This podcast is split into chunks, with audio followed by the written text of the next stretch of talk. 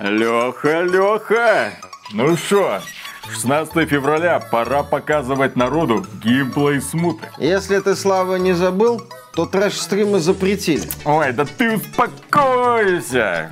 Да старый билд-то, а новый по документам уже проходит как видеоигра. Я обо всем договорился.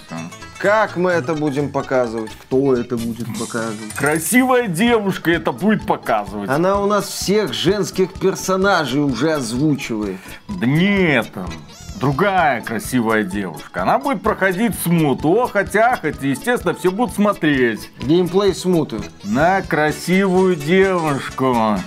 И будут обсуждать. Геймплей смуты. Красивую девушку.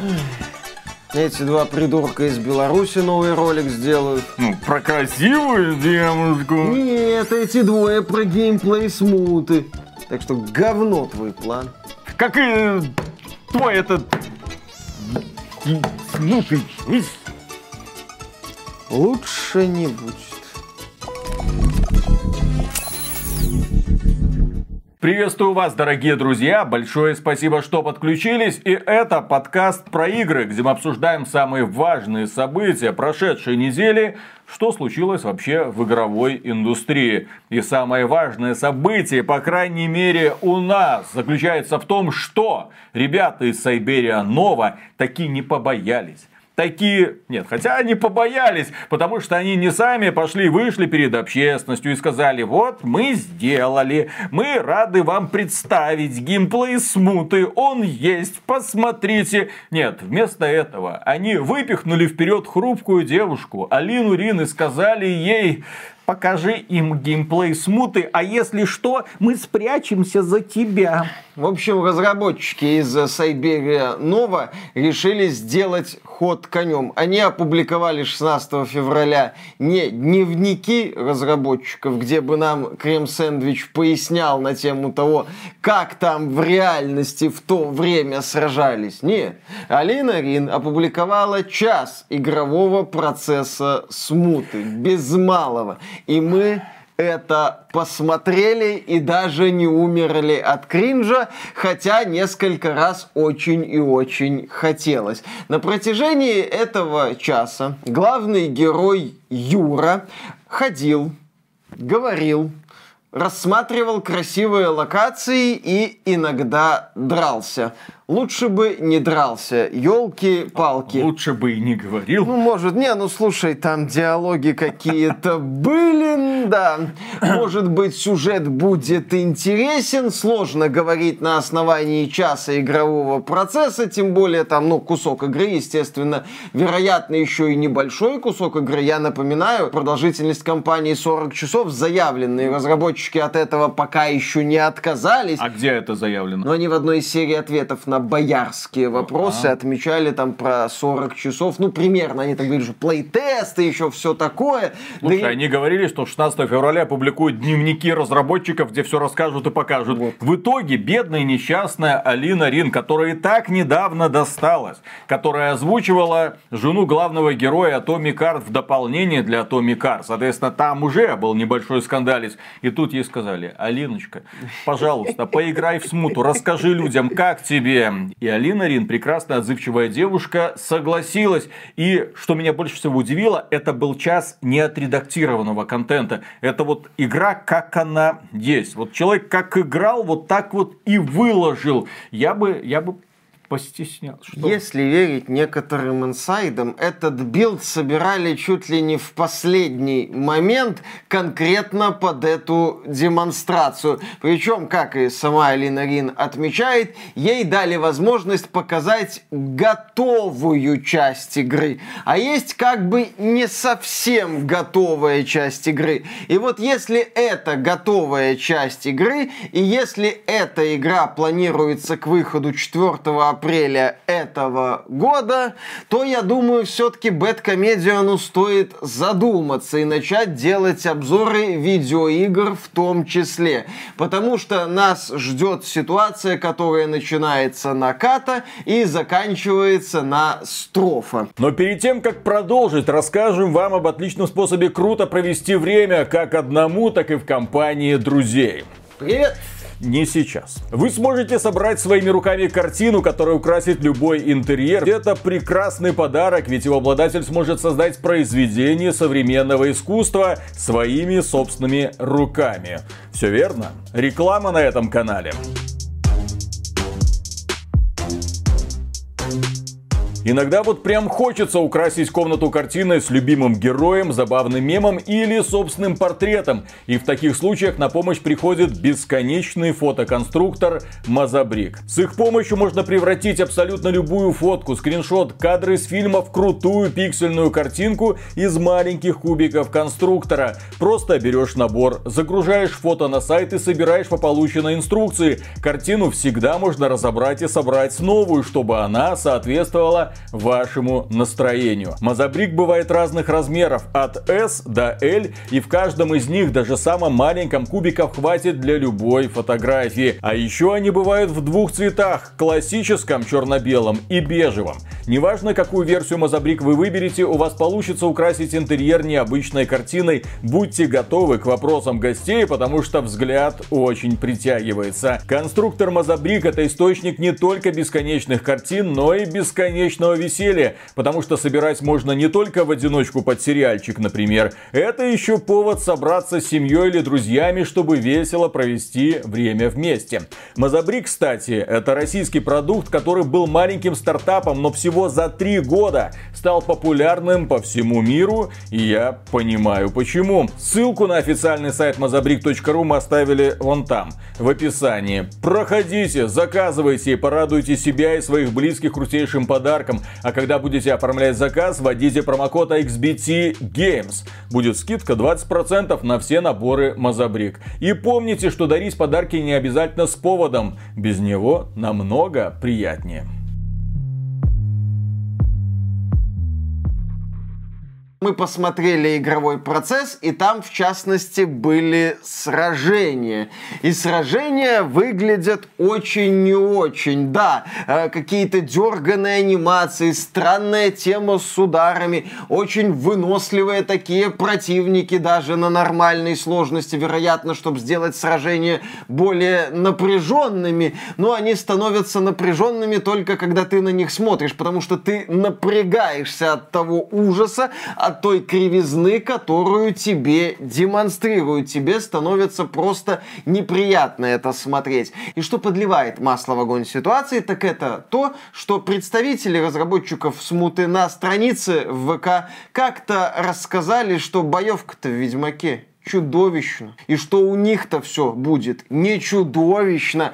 Да, люди помнят вот эти вот громкие заявления. И когда люди видят то, что им показывают, вот эти вот сражения с этими вот, вот анимациями, когда персонажи готовятся вот умереть от кринжа, им это очень и очень не нравится. Дело в том, что мы этот стрим Алины рестримили. И она даже пришла к нам, ответила на несколько вопросов, ну потому что было интересно, ну в принципе, как оно воспринимается. Она сказала, ну я стараюсь везде видеть ага. позитив, но э, желаю разработчикам, ну еще немного времени на доработку, потому что она не уверена, что до апреля смуту сумеют отполировать. Она также сказала, что вот да, вот сейчас вот эта условно готовая часть, а дальше вот оно настолько все не готово, что даже да, хочется, чтобы разработчики поработали над проектом еще год или два. От себя пожелаем, ну, хотя бы три года. Что я могу добавить от себя? Несомненно, демонстрация впечатляет тебя тем, что хорошо реализована природа. Очень красивые картинки. В статике игра выглядит великолепно. Она идеально подходит для скриншотов. Я, Виталик, глядя на эту демонстрацию смуты, действительно понял, что это реально Assassin's Creed. Правда, режим экскурсии из Assassin's Creed, в котором ты знакомишься с той или иной исторической эпохой, будь то Древний Египет или там Древняя Греция. Нет, Миша, я здесь не согласен. Можно многое говорить про Ubisoft, но там работают профессионалы. А в смуте у меня ощущение, что вот есть красивые декорации, красивые модельки, и вот одно с другим как-то не соотносится. Красивые модельки просто бросили в красивые декорации. О чем я говорю? Очень просто было обратить внимание на огромное количество косяков. Зима на улице, стоит девчонка в сарафане. Никуда не двигается. Корова, рядом с ней баба сидит, доит воздух. Причем доит воздух в никуда. Ведра нет. И вот ты смотришь, там всего-то несколько активных персонажей. Там всего-то несколько точек интереса. Казалось бы, ну можно было бы на это обратить внимание для того, чтобы вот эти косяки очевидные в глаза не бросались. Это готовая часть игры. Плюс к этому был один момент, который меня дико, ну как-то не то что не порадовал, удивил, когда тебя обучают стелсу местному. Ну, здесь главный герой умеет не только деловито ходить, но также приседать. Так вот, когда тебя обучают стелсу в диалоге, резко меняется день на ночь, просто в диалоге, бах, теперь ты должен подкрасться, послушать три диалога, и вернуться, после чего резко меняется ночь на день. Как такое можно делать, честно говоря, я не понимаю. У меня к этой игре один только эпитет. Непрофессионально. Очень странно поставлены диалоги. Все диалоги.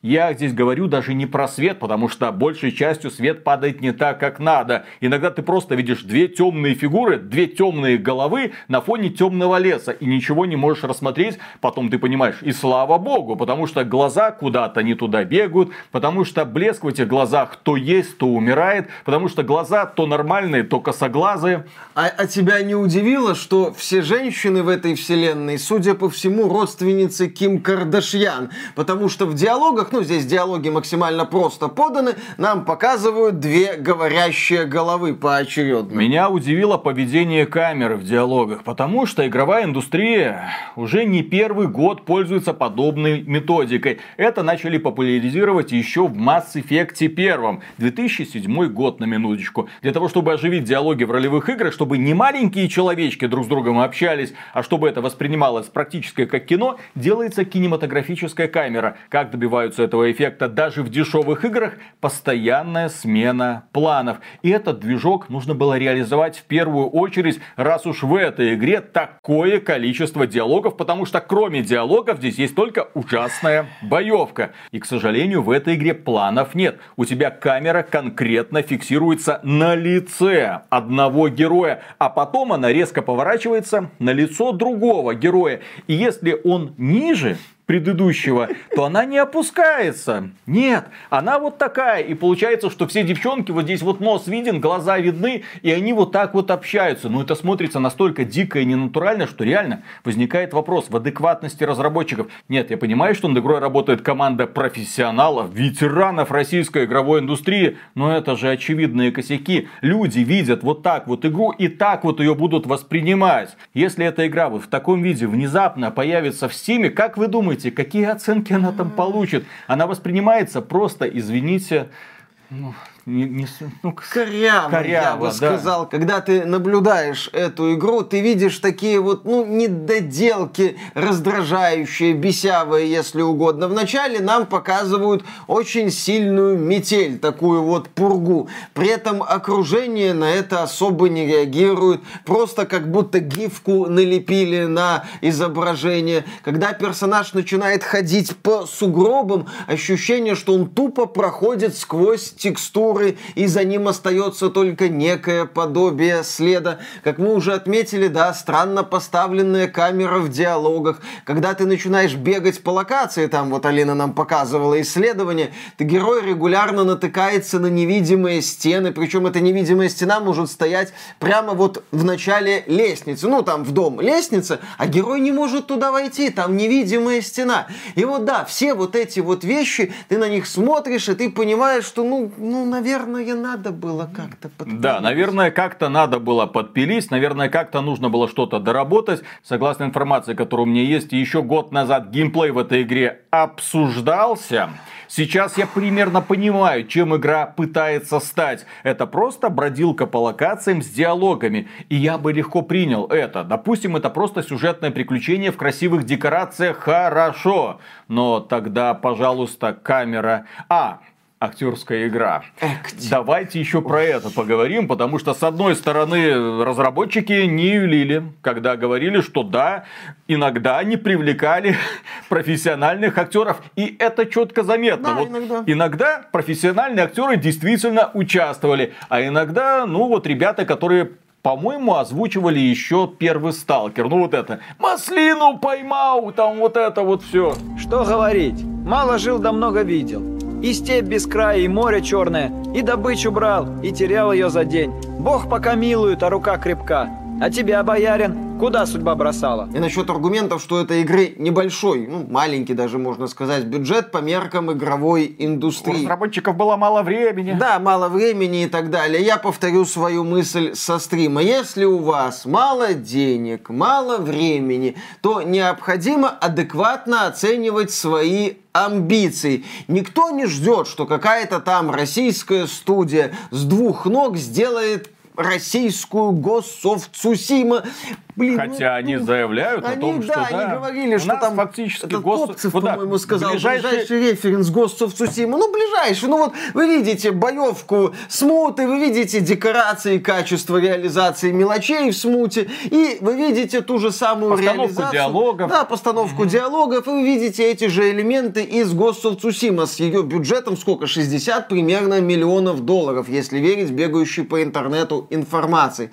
Да, то есть нужно адекватно оценивать оценивать свои возможности и амбиции. Ну, не получается у вас сделать свою Ghost of Tsushima, может сделать какую-то новую игру в стиле Златогорье, я не знаю, в стиле Проклятые земли, ну, топ-даун, вот этой изометрической перспективы, знаешь, чтобы скрыть недостатки постановки и еще чего-то. Я вот уже видел в интернете действительно попытки оправдать разработчиков, мол, посмотрите, ну, у них всего 5 миллионов долларов. И, кстати, всего-навсего Три года было. Ну, за это время ты просто не сделаешь хорошую игру. А потом я внезапно вспомнил про одну игру, которая даже ненадолго стала хитом. Gridfall. Эту игру разработали далеко не суперпрофессионалы игровой индустрии. Это всего-навсего студия Spider с небольшим и корявеньким послужным списком. Там гордиться-то особо нечем. Но при этом эти ребята за бюджет где-то 5 миллионов евро за три года сделали огромную ролевую игру, у которой, по сути, только один серьезный недостаток. Она раздутая, она искусственно слишком большая, но боевка, диалоги, анимация и постановка, и декорации там сделаны, ну, не на высшем уровне, но хотя бы смотрибельно, хотя бы не уродливо, хотя бы не вызывают вопросов в адекватности создателей. А в смуте, к сожалению, в какую сторону не посмотри, обязательно какой-нибудь косяк да обнаружишь.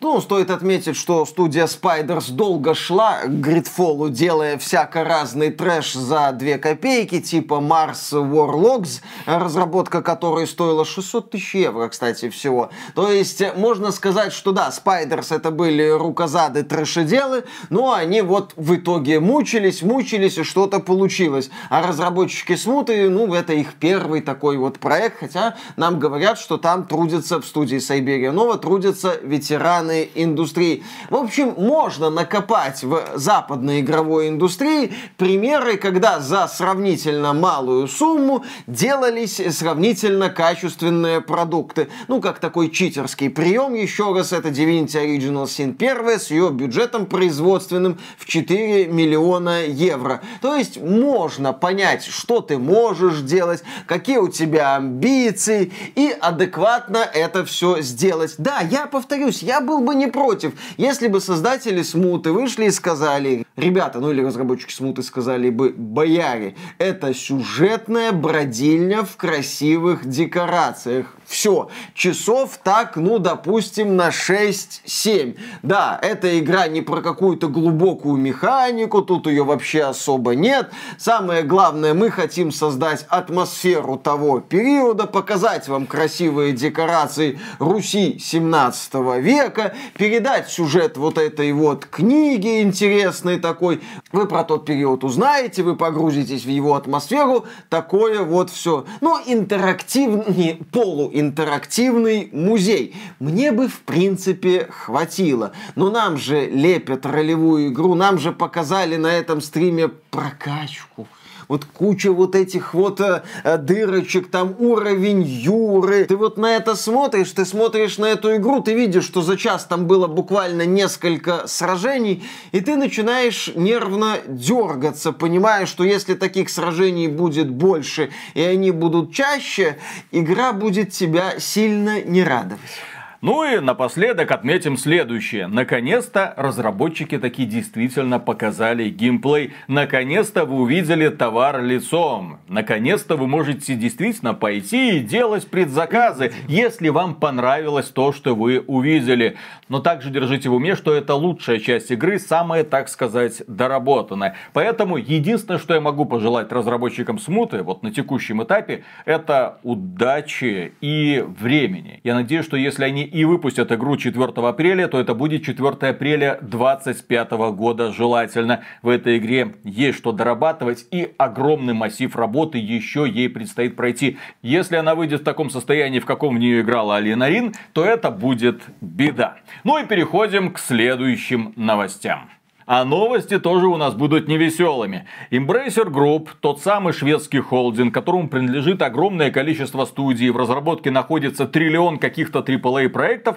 Так вот, да, тяжелые времена наступили, приходится поджиматься, и Embracer Group уволила 1400 сотрудников и собирается сократить еще больше. Кроме того, Embracer Group отменила 29 неанонсированных игр. Кроме того, часть разработчиков игры Homeworld Evil 3 уволили до релиза проекта. Студию Blackbird Interactive накрыла волна увольнений. Напомним, что изданием Homeworld 3 занимается подразделение компании Gearbox, которое входит в состав холдинга Embracer Group. Э, Homeworld 3, кстати, перенесли после релиза демо-версии. Ну, там люди нашли технические проблемы. Проект планировалось выпустить 8 марта, в итоге его перенесли на начало мая. Следующая новость. Новую часть Tomb Raider не будет будет издавать Embracer Group. Подтвердилась информация в финансовом отчете Embracer Group о том, что новое приключение Лары Крофт издаст компания Amazon. Кстати, нам показали концепт-арт новой Лары Крофт,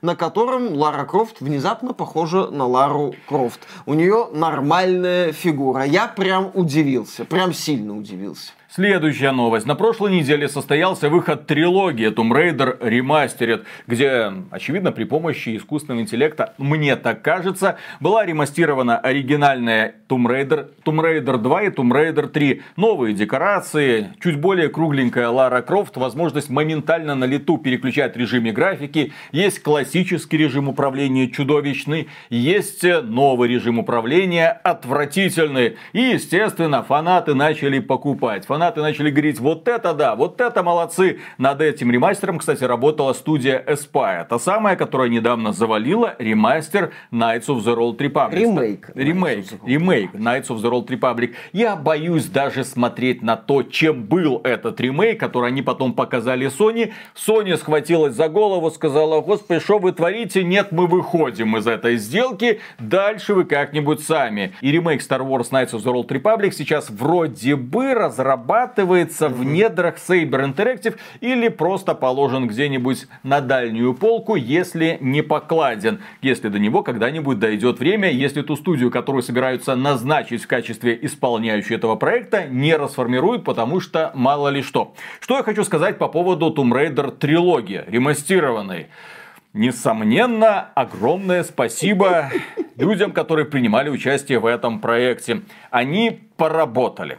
Но если мы говорим про то, как эта игра воспринимается сегодня, то просто плохо. Если к Tomb Raider из 90-х приблизится современный игрок, то, боюсь, он поранит ручки. И не только потому, что в первом Tomb Raider у Ларочки были треугольные сиськи. Дело в том, что в игре чудовищное управление. Это управление пришло еще с первой PlayStation, когда еще не было тех самых стиков, не было нормального управления. Разработчикам как-то приходилось адаптировать управление в трехмерном пространстве пространстве к вот этому убогенькому старому самому первому геймпадику для PlayStation One. И эта задача была решена, конечно, в свое время.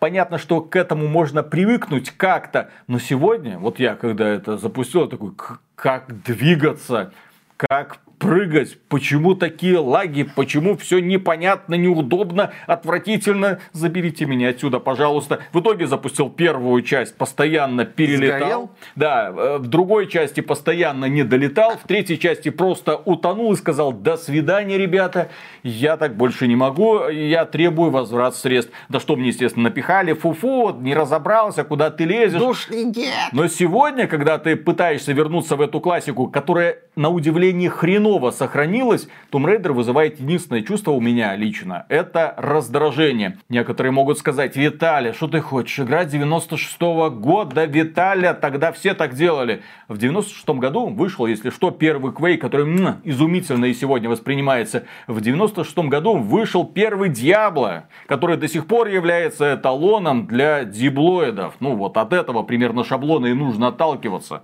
Какая дата выхода у была точная? 31 декабря 1996 -го года Виталик слегка набросил. Я, кстати, играл в классические Tomb Raider, ну, уже очень давно, примерно там на момент их выхода на консольке. И я тогда, естественно, наслаждался на трехмерной графикой. Я тогда с вожделением смотрел на треугольные титьки Лары Крофт, на ее фигуру, как мне казалось, прям восхитительно реалистичную. Ну, в игре имеется в виду, я в плане графики, я восхищался увлекался той графикой. Но потом, да, эта серия начала меняться, эволюционировать. Студия разработчик, как она, Core Design, по-моему, называлась, была выставлена на мороз после провального Tomb Raider The Angel of Darkness. За серию взялась студия Crystal Dynamics.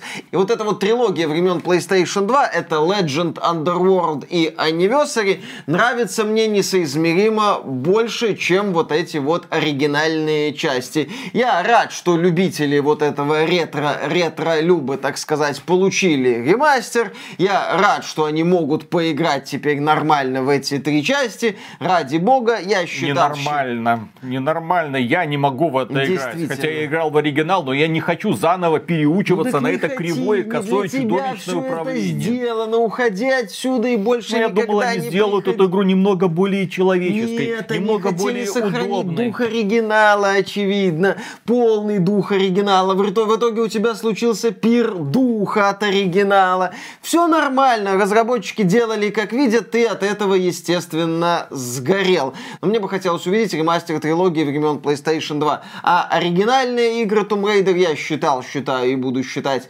великими, но сегодня у них ценность именно что историческая, а не игровая. Ну, кстати, насчет э, трилогии Tomb Raider. В оригинале там же Лара Крофт посещала самые разные уголки земного шара, и разработчики, ну, как умели, как хотели, показывали самые разные культуры. Зачастую они скатывались в стереотипы.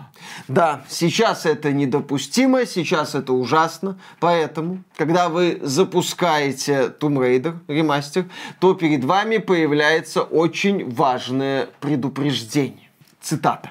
Игры из этой коллекции содержат оскорбительные изображения людей и культур, основанные на расовых и этнических предрассудках. Эти стереотипы глубоко вредны, непростительны и не соответствуют нашим ценностям в Crystal Dynamics. Вместо того, чтобы удалять этот контент, мы решили представить его в исходной форме и без изменений. Надеемся, мы сможем признать его вредные воздействия и извлечь из этого уроки. Ну, хорошо, что не стали вырезать. Не хватает еще надписи надписи «Осуждаем» перед каждой такой отсылочкой. Ну, насчет «Осуждаем». Кстати, я вот когда увидел эту новость вначале, типа «ГГ, лол, да, там извиняются за прошлые игры, к которым они не имеют отношения и так далее», а потом я подумал, слушай, а ведь это неплохой элемент вообще для системы возрастных рейтингов. Ну, смотри, в играх есть возрастные рейтинги. Там, вот э, недавно, кстати, эта игра Stellar Blade получила высокий возрастной рейтинг за насилие и откровенный контент разумеется.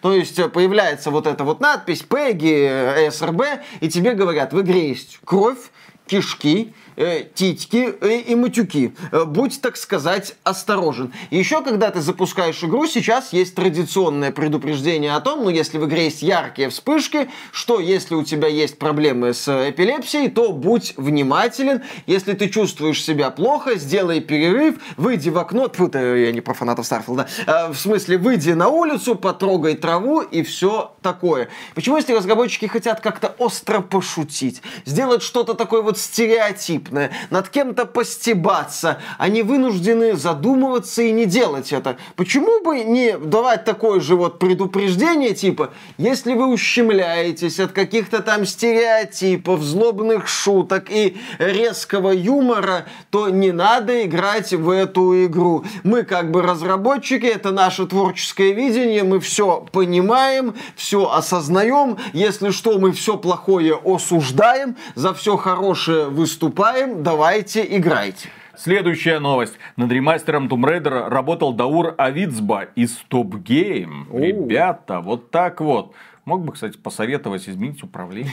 Он делал историю было. серии. Ну так слушай, там хотели сохранить дух оригинала. Ну, вот они вот сохранили, вот позвали старых фанатов. Старые фанаты сказали, все отлично. Ребята, ни в коем случае ничего не меняйте. Только вот это покруглее сделайте, а все остальное сойдет. Не сойдет. Я настаивал, настаиваю и буду настаивать, что нужно действовать методом Гейба Ньюэлла. Если вы хотите, чтобы ваша игра удалась, вы должны звать людей, которые к этой игре не имеют вообще никакого отношения. Гейб Ньюэлл, если что, тестировал Half-Life 2 на своем папе. Если папе было что-то непонятно, то потом это нужно было доделывать, потому что игра должна быть максимально комфортной.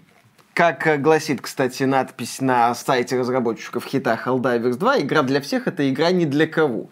Вот. Но, с другой стороны, да. Я про управление, блин, навигацию говорю. Но, с другой стороны, некоторые косяки, не-не, не косяки, с другой стороны, некоторую специфику геймдизайна 90-х, наверное, можно было бы изменить. Ну, окей, сделать Ну, режим ну, для модных старперов, Ну, как ну Виталий, ладно, да? хотя бы банальные такие вот вещи. Вот ты подбегаешь к двери, да, там есть рычаг. Я нажимаю на кнопку, рычаг не двигается. Я такой, «Да что за херня? Начинаю бегать по локации, возвращаюсь к рычагу, рычаг не двигается. Еще раз бегаю по локации, думаю, где-то должен быть еще какой-то рычаг для того, чтобы активировать этот рычаг, чтобы потом его нажать. А потом оказалось, что к этому рычагу нужно подбегать вот прямо, вот прямо надо на него смотреть. Ну, елы-палы, такие банальные вещи. Сегодня тебе такими решениями не то, что мозг не компостирует, сегодня это кажется дикостью. Но здесь нет, изволь вот с этого, с нужного угла подойти, посмотреть, нажать на кнопку, посмотреть эту анимацию, а потом еще, о, там же еще был прикол, когда вот нужно было вот этот вот огромный кубик вытащить из стены. И хрена с два это очевидное решение, потому что, чтобы этот кубик вытянуть, там нужно несколько кнопок зажать. Одна там для того, чтобы удержаться, вторая для того, чтобы начать его тянуть.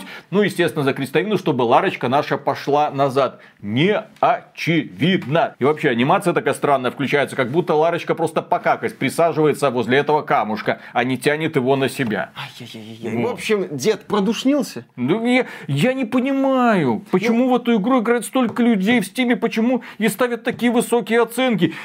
Еще привлекли нормальную студию, вот, Games Voice официально озвучила Tomb Raider для западного издателя. Релиз русской озвучки для сборника Tomb Raider 1-3 ремастерит. Ребята тоже молодцы. Ребята все, вот все красавцы, Все молодцы, всё кроме хорошо. Виталика, который в очередной раз не разобрался. смог. И полез в игру, которую не для него сделали. Ты. Следующая новость. В Escape from Tarkov еще одна наша любимая студия Battlestate Games. Так вот, в Escape from Tarkov появятся микротранзакции. Battlestate Games расширяет монетизацию проекта с патчем 0.14.1.0. Следующая новость. Создатели Escape from Tarkov откатили обновление 0.14.1.0 из-за внушительных проблем с производительностью. Следующая новость. Уникальная ситуация. Появление доната в Escape from Tarkov прокомментировал сам Никита Буянов, глава студии Battle State Games. Ну, монетизация появится, вы думаете, потому что Ребята жадные внезапно стали, потому что они изменили себе? Нет, ни в коем случае. Значит, смотрите, во-первых, из продажи убрали издание Age of Darkness, которое Виталя успел купить до того, как его убрали. Да? И некоторые бонусы из него необходимо вернуть. Например, оффлайн кооператив оффлайн кооператив за деньги. По-моему, логично продавать онлайн кооператив, а оффлайн...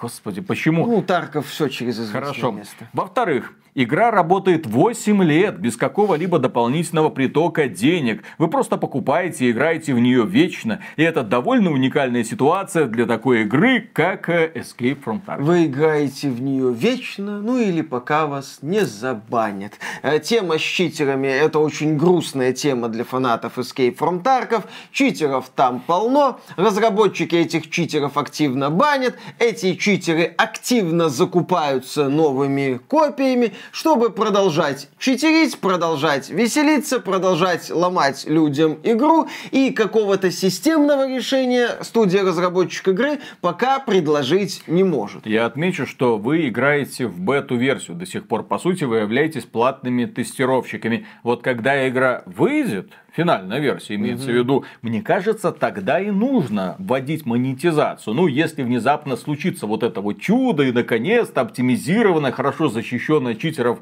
игрушечка будет доступна абсолютно всем. Но нет же, у нас этот бета-тест идет уже который год, и он не заканчивается. Но зато вот есть такое издание, потом брали это издание, потом подумали, блин, а монетизацию-то нужно как-то уже mm-hmm. сохранить, потому что офлайновый кооператив надо продавать, и вообще уже 8 лет 8 лет, бета-версия 0.14.1.0 обновления. Задумайтесь. Никита Буянов заверил, что авторы from Tarkov не будут добавлять в игру покупку внутриигровых денег, предметов, оружия, наборов снаряжения, усилителей и так далее. Но в планах добавить в Escape Tarkov следующие опции монетизации. Это возможность покупки до 28 дополнительных расширений схрона, разблокировать одежду раньше других игроков, ну для того, чтобы можно можно было со старта начать доминировать, играть в офлайн кооператив. В будущем расширить схрон можно будет и без дополнительной платы. Но Конечно, пока это в так... будущем. Нет, я в данном случае критиковать разработчиков даже не собираюсь. Они какую систему монетизации хотят вводить, такую пусть и вводят. Если сообщество их поддерживает, ради бога. Но я еще раз обращаю просто внимание, что 8 лет. 0.14 версия. Конца краю этому не видно. Я знаю от многочисленных знакомых знакомых, что Никита Буянов это замечательный человек, но, блин. Следующая новость. Играйте в Escape from Tarkov. Helldivers 2 не получит PvP из-за токсичных игроков. Как вы знаете, есть такой внезапный хит от компании Sony, который каждый день, кажется, пробивает очередной потолок. 100 тысяч онлайн, 150 тысяч онлайн, 200 тысяч онлайн, 250 тысяч онлайн, 300 тысяч онлайн. Черт его знает, возможно, на этих выходных это произошло. Этот э, выпуск записывается в субботу, но мы не знаем, что будет вечером. Так вот, Helldivers 2, игра очень популярна. Естественно, приходят люди и говорят, пожалуйста, добавьте ПВП. Конечно, мочить жуков весело, там нести им демократию и все такое. Но добавьте ПВП, чтобы можно было вот так вот группа на группу. Да что разработчики сказали. Мы не испугались трудностей с добавлением ПВП, имеется в виду. Просто не хотим видеть всю ту токсичность, которая естественным образом приходит с появлением ПВП. Есть множество игр, в которых есть ПВП. Мы создаем игры для людей, которые просто хотят бросить себе вызов с друзьями в ПВЕ. Если вы хотите ПВП, то я бы порекомендовал Escape from Tarkov. Версию 0.14.1.0. Берите сразу 20 копий на всякий случай, а то мало ли вас забанят, когда будут бороться с читерами. Здесь, кстати, стоит отметить, что разработчикам из студии Arrowhead э, надо не о PvP думать, а о том, чтобы серверы игры стабильно работали. У проекта до сих пор есть проблемы технического плана. Люди до сих пор жалуются, что не могут там подключиться, что испытывают трудности. Не все, конечно, да, игра стабильно набирает онлайн, но говорить о том, чтобы делать еще и PvP, на мой взгляд, пока рано. При этом студия разработчик Helldivers 2 сейчас активно ищет новых сотрудников. У них там кранчи, потому что им надо, ну, игру дорабатывать, что-то там доделывать, возможно, что-то расширять, а куда деваться рук не хватает. Плюс они собираются эту игру, естественно, развивать и поддерживать. В игре уже есть монетизация, там косметическая, там добавляется все в игре, но она уже существует, что, на мой взгляд, не очень хорошо в проекте, где есть такие технические проблемы на старте. Но создатели Helldivers 2 не унывают. И, кстати, насчет неунывания и правильных слов. Новость. Гейм-директор Helldivers 2 уверен, что игра должна заслужить право на монетизацию. Разработчик игры отметил, что неплохо бы, чтобы игра сначала была хорошая, интересная, получила какую-то аудиторию, а потом уже появлялась в ней монетизация. И да, можно так пнуть Helldivers, дескать, на себя посмотрите. С другой стороны, это очень правильные слова. Слова, которые должны услышать эффективные менеджеры. Точнее, не так. Слова, которые надо в этих эффективных менеджеров вогнать раскаленный, блин, кочергой. Потому что, когда мы сегодня наблюдаем какой-нибудь крупный проект, к нему обязательно прилагаются заявления. А вы знаете, у нас еще три сезона. Да-да-да-да-да-да-да. Вы думаете, мы перед вами сейчас э, раскатали использованную по нескольку раз туалетную бумагу? Не-не-не-не-не-не. Это наша дорожная карта. Она пахнет, как будто вы ее известно откуда достали. Не-не-не-не-не. Это именно что наша дорожная карта, которую мы выполним. Вышла вот игра Call and Clowns, ой, простите, Skull and Bones от Ubisoft. Недоделка с кучей проблем. Игра, которая на фоне Assassin's Creed 4 Black Flag выглядит шагом назад по множеству направлений. Но там уже есть полноценная монетизация, все у игры хорошо. Все хорошо с монетизацией и у отряда самоубийц, которая напоминает непонятный огрызок, радужный огрызок Бэтмена Arkham Knight, где от Бэтмена остался только какой-то imposter, которого позорно убивает Харли Квин.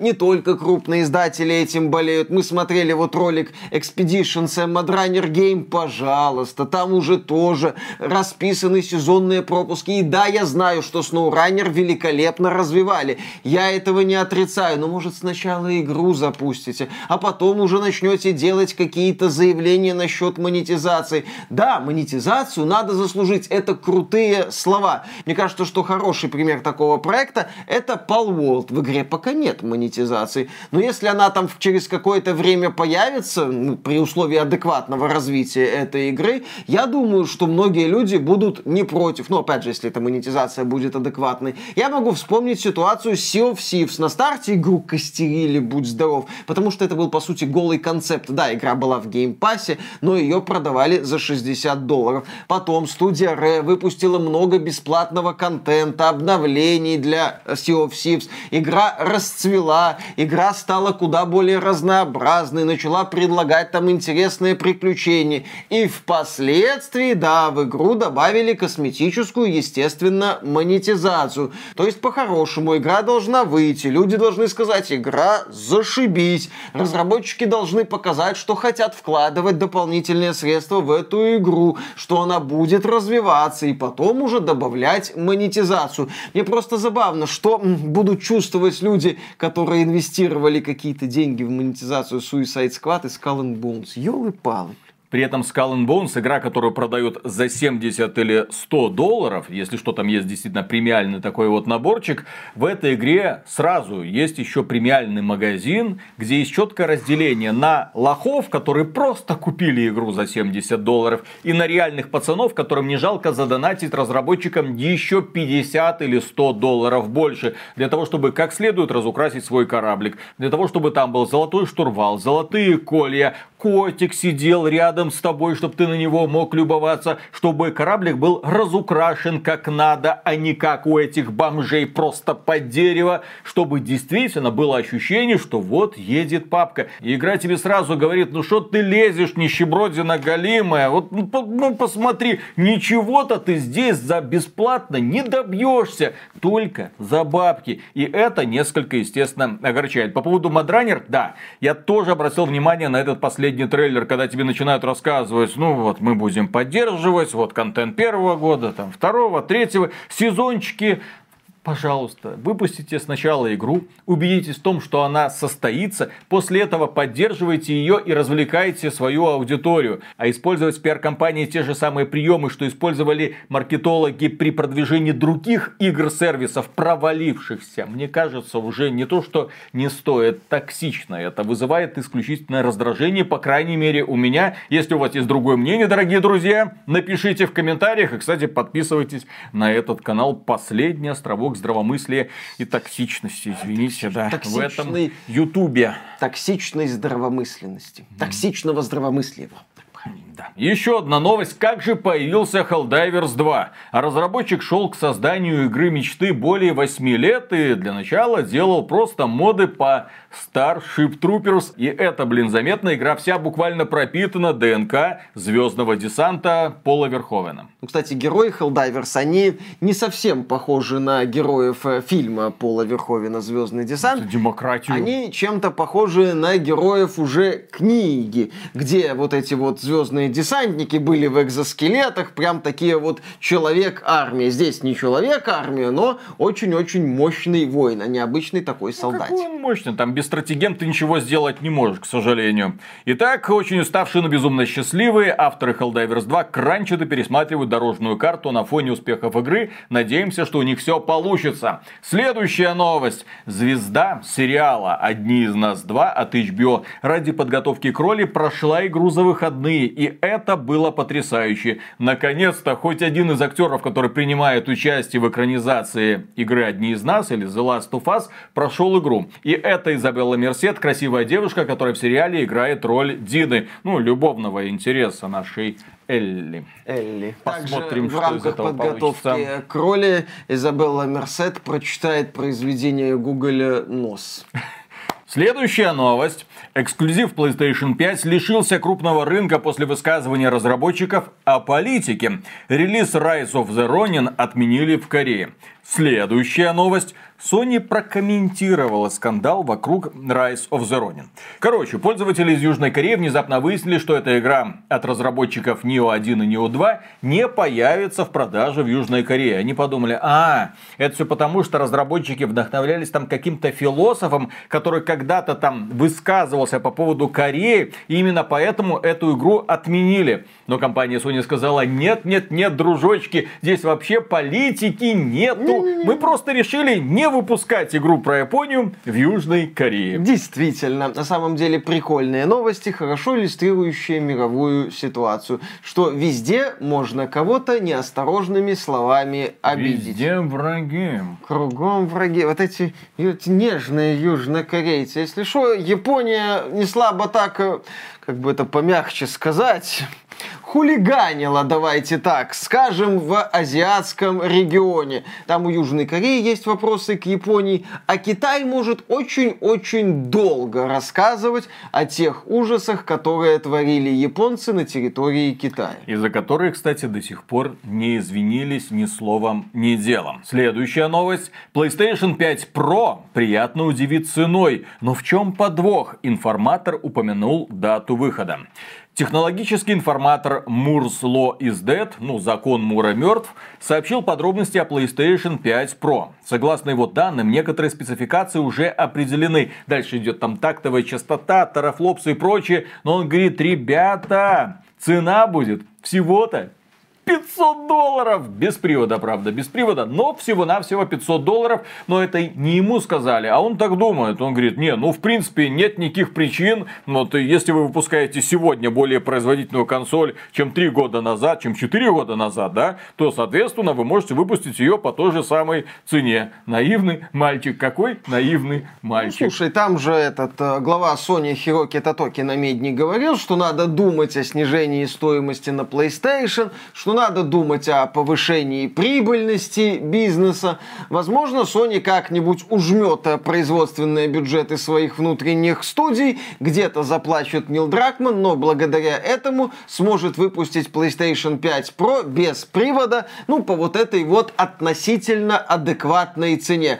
Там, кстати, по данным Bloomberg, новый Nintendo Switch появится только в начале 25 года, поэтому у PS5 Pro есть шансы. Консоль купит 5 человек, а не 2. Но я все-таки делаю ставку на цену где-то 600-700 долларов. Я с тобой согласен. Потому что 500 долларов слишком мало, ведь это инфляция, там аппетиты немножко именно. повысились. Тем более, что есть еще одна интересная новость. Слух у PlayStation 6 будет меньше прирост мощности или гораздо более высокая цена, информатор предвещает неприятное будущее. На этот раз это другой информатор под ником Kepler. И этот товарищ говорит, ну поймите, сейчас совсем другие техпроцессы. И если вот там вот эти нанометры раньше были, да, можно было наращивать производительность и при этом оставлять прежнюю цену, то сейчас так, к сожалению, не получится. Теперь, чтобы сделать такой чип, приходится, ой, сколько денег валивать, поэтому, ребята, готовьтесь, PlayStation 6, которая будет производительнее в несколько раз, чем PlayStation 4, будет стоить не 500, не 600, угу. не 800, там тысяча, господи, а, хорошо, если кто, в тысячу. Кто ее будет, блин, покупать по таким деньгам? Ё-моё, это забавно наблюдать за какими-то рассуждениями. А вот PS5 Pro, она выйдет, она спасет консольный гейминг. Тут у PS5 продажи не очень при нынешней-то ее цене. Еще раз повторю, не зря глава Sony всерьез озаботился о прибыльности, всерьез озаботился о стоимости PlayStation 5. Не зря он себе позволил эти резкие высказывания, которые которые привели, кстати, к рекордному там со времен февраля 22 года падению акций компании Sony. Потом это отыгралось, но тем не менее серьезные процессы сейчас идут. Как из этого будет выкручиваться Sony, пока вопрос открытый. Пока, по сути, надежда Sony это то, что Nintendo перенесет свою консоль на 25 год, и Sony сможет залутать какие-то деньги в рамках рождественских распродаж 2024 года. Такая вот ситуация. И на этом фоне какие-то странные мечты на тему суперпроизводительной консоли, которая убьет 4090, на мой взгляд, выглядят, ну, по меньшей мере, неуместно, мягко говоря. Ну, давайте, давайте вот, Дженсен Хуанг такой, ребятки, ребятки, новость. Insight. Nvidia откроет подразделение по выпуску нестандартных чипов, в том числе игровых. Возможно, это будут чипы для новой консоли Microsoft. Там какие-то странные слухи бегали, что Microsoft, возможно, не будет а работать. А может и новые чипы для новой PlayStation? Может, новые чипы для PlayStation подешевле, чем AMD. Может, Nvidia подумает так у нас есть клондайк вот этот, и мы на нем поднимаем деньги. Давайте сделаем Microsoft и Sony, ну и Nintendo такое предложение, от которого они не смогут отказаться. Ребят, вы поймите, будущее, вы думаете, там, это трассировка? Мы, конечно, там всем уже по ушам поездили этой трассировкой. Ну, они уже лапшу но, сняли, к сожалению. Но вы-то должны прекрасно видеть, что будущее за вот этими DLSS 2 mm. и 3, естественно, чтобы масштабировалось изображение, чтобы дорисовывались промежуточные кадры, чтобы на самом деле было 4 4К, 60 FPS, и все это очень дешево. Почему нет? Смотрите, да, там видеокарта типа 4060, DLSS 2, DLSS 3.5, DLSS 3. И на консолечке мы имеем целевые 60 кадров, 60 FPS. Да-да-да-да-да, там Digital Foundry скажет, что это 4К э, растянутость с 540p, что эти 60 FPS дорисованы с 30. Это не важно, кто смотрит этих техногиков. Главное на коробке написать красивые цифры. Главное сделать важную пометочку, что это целевые показатели, что это показатели, сделанные с помощью нейросеточек. Ну, посмотрите, у NVIDIA есть вот эти нейросеточки. Они у нее хорошо сделаны, они у нее отлично настроены. Технологии DLSS 2 и в особенности 3 это куда лучшие технологии, чем аналоги от AMD. И здесь NVIDIA может, да, так эффектно войти AMD на повороте. Посмотрим, может быть, действительно Хуанг предложит интересные игровые чипы. Еще одна новость. Стоимость NVIDIA достигла 1,8 триллиона долларов, ненадолго обойдя Amazon Amazon и Google, на самом деле обойдя им, мне кажется, надолго. Сейчас Nvidia это одна из самых дорогих компаний. Не стоит думать, что она прям зарабатывает какие-то супер-мега космические деньги, хотя, я так понимаю, поскольку она является единственным поставщиком устройств для обучения нейросетей, она еще долгое время будет расти, но, елы-палы, Компания Nvidia, которая совсем недавно была на уровне там Intel, на уровне AMD, выросла в несколько раз и сейчас является технологическим гигантом. Пройдет совсем немного времени, и она станет третьей после Microsoft и Apple. А заходит как-то, значит, Тим Кук в экологичный электробус, э, который развозит э, сотрудников Биг э, Теха по Кремниевой долине, а там появляется какой-то странный китаец такой, чипы надо?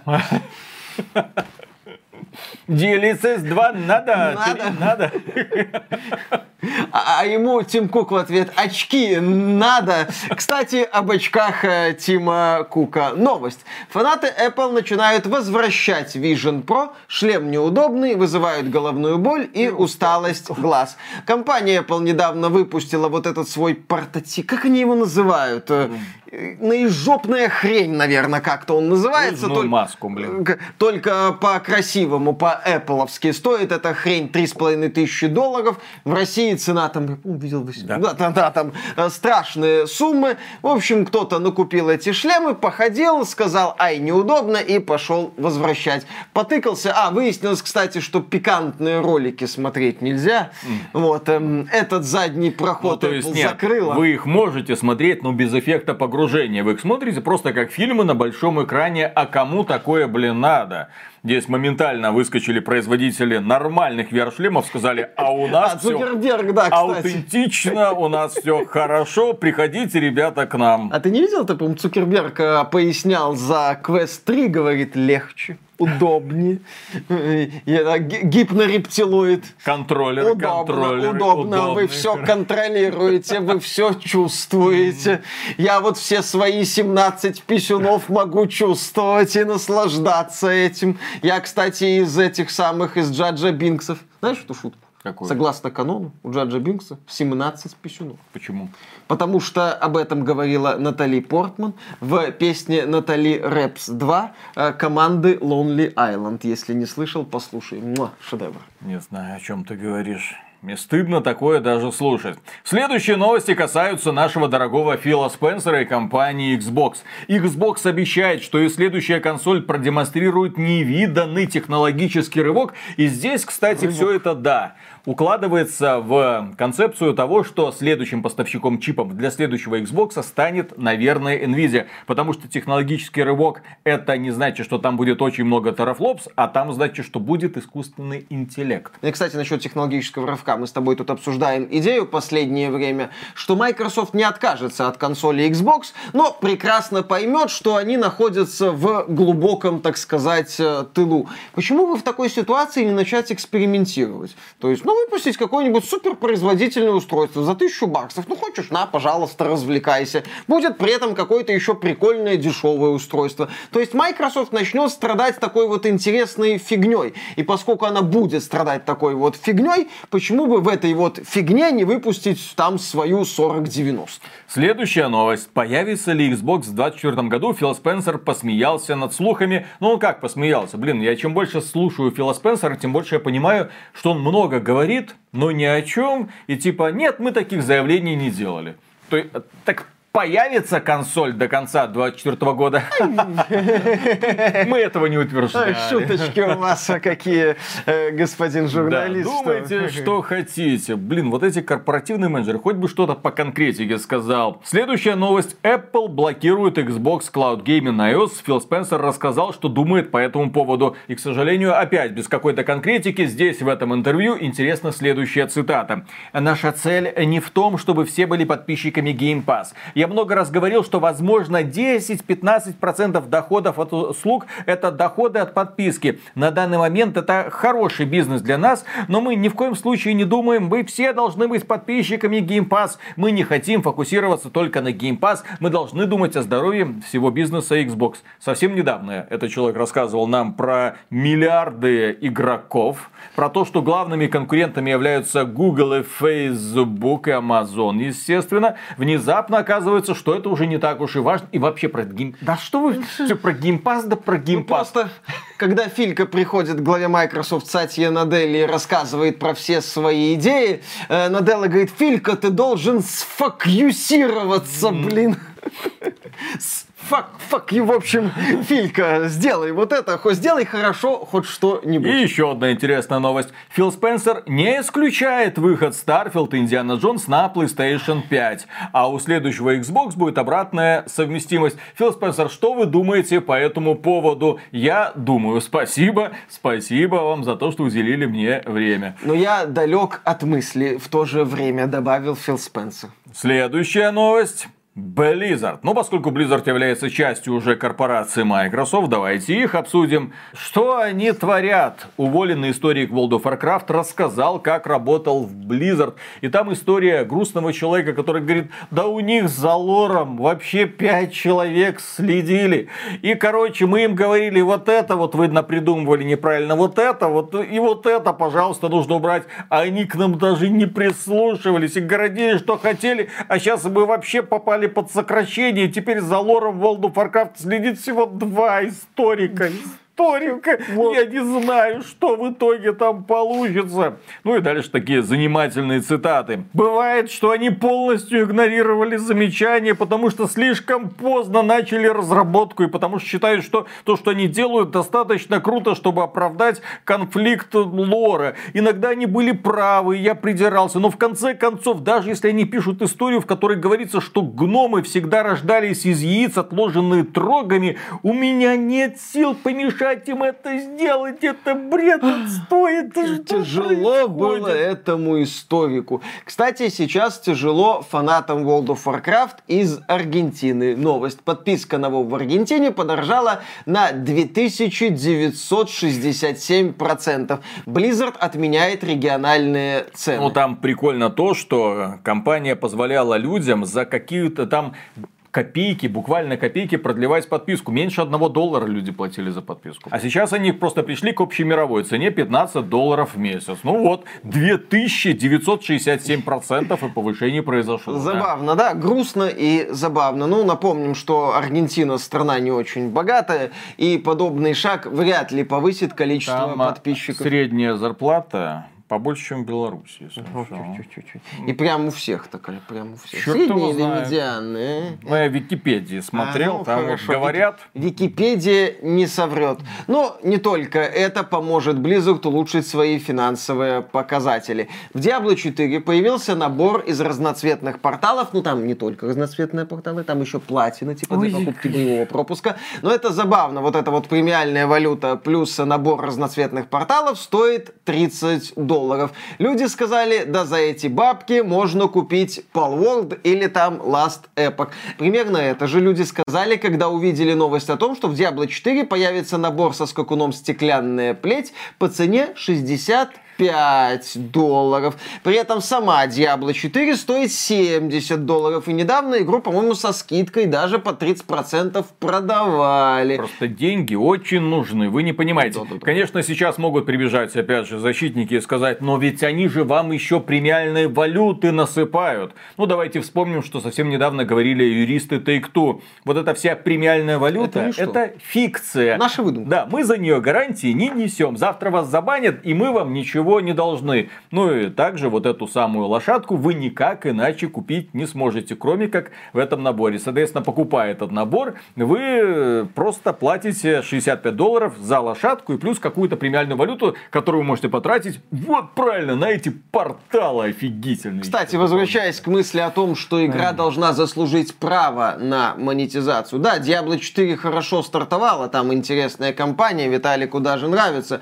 но с развитием и поддержкой поддержку Diablo 4. Все грустно. Первый сезон отвратителен, второй более-менее, третий, насколько я знаю, не особо пошел. То есть, вот вы считаете, что вот разработчики Diablo 4, вот хочется задать им такой вот вопрос без ответа, вы считаете, что ваша игра заслуживает столь агрессивную монетизацию? Разработчики ничего не считают. Ну, ничего я, не я тебе да. отвечаю. Там приходят просто интересные дядьки, вот эти тетеньки, вот эти все корпоративные крысы, которые расселились по кабинетам Blizzard, и они говорят разработчикам, что делать. В этой ситуации разработчики большей частью жертвы, а не игроки, потому что они вынуждены выполнять вот эти вот неадекватные приказы. И, кстати, об этом. Бывший сотрудник Blizzard рассказал о длительных издевательствах со стороны руководства. В своей печальной истории поделился бывший ведущий художник по визуальным эффектам, который работал над Overwatch 2. Его назначили на эту должность, он просто был художником по визуальным эффектам, его назначили вот ведущий ведущим